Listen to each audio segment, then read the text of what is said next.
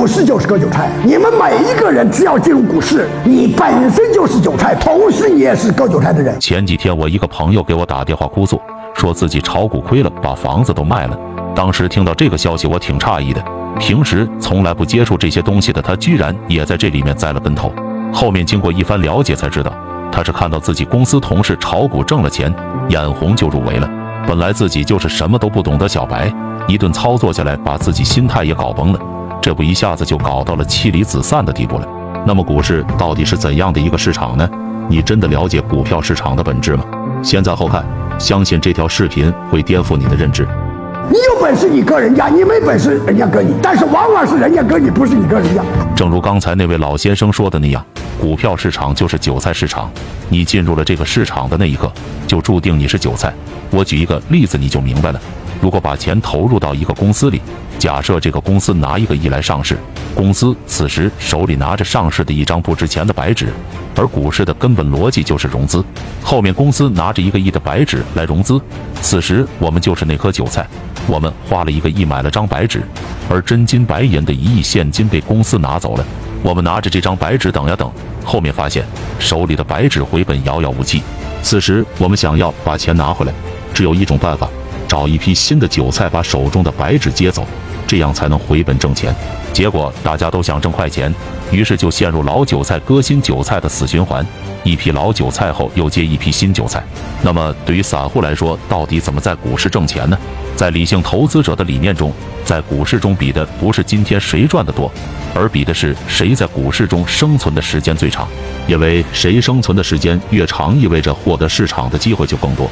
炒股的目的是为了挣钱，但投资首先是输的艺术。那么，首先要考虑是如何管理风险。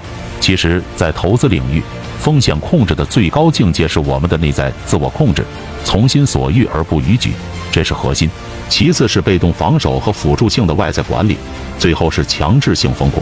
纵观整个股票市场，其实这就是一场人性的博弈。大家博弈的不单是钱，更多的是和自己在博弈。有些人在股票市场能够白手起家，同样也有人在股票市场家破人亡。后者无疑都有一个共同点，那就是从不给自己留后路。作为一个看盘高手，最起码要能控制自己在极端情况下的投资行为，这样才能够为自己日后留下东山再起的资本。当主力完成了吸筹阶段之后，便会推出一波高价。主力惯犯常用的策略，就是在上涨阶段。发布一条利空的消息来制造价格暴跌，通过这波操作来洗出钉子户。此时若成交量低，就意味着剩余空方少，这就是主力方预期的结果。主力将价格往下推的时候产生的巨大的成交量，就意味着之前的震仓还未完全吸收，说明吸筹阶段仍需继续，还得继续打扫市场存留的空方投资。空头不死，多头不止，其实就是这个道理。待出现低成交量的时候，那么拉升的时机才正式到来。到此为止，各位小伙伴知道谁是韭菜了吗？所以，洞悉主力的意图是在这个市场生存的重中之重。倘若你真的想挣快钱，那我很负责任的告诉你，不可能。只要你记住，天下没有不劳而获的东西，所有的一切一定是你自己通过正确的合规方式方法所获得，这叫做回报。那回报的前提就是自己先得有付出，不管是财力、物力还是劳力。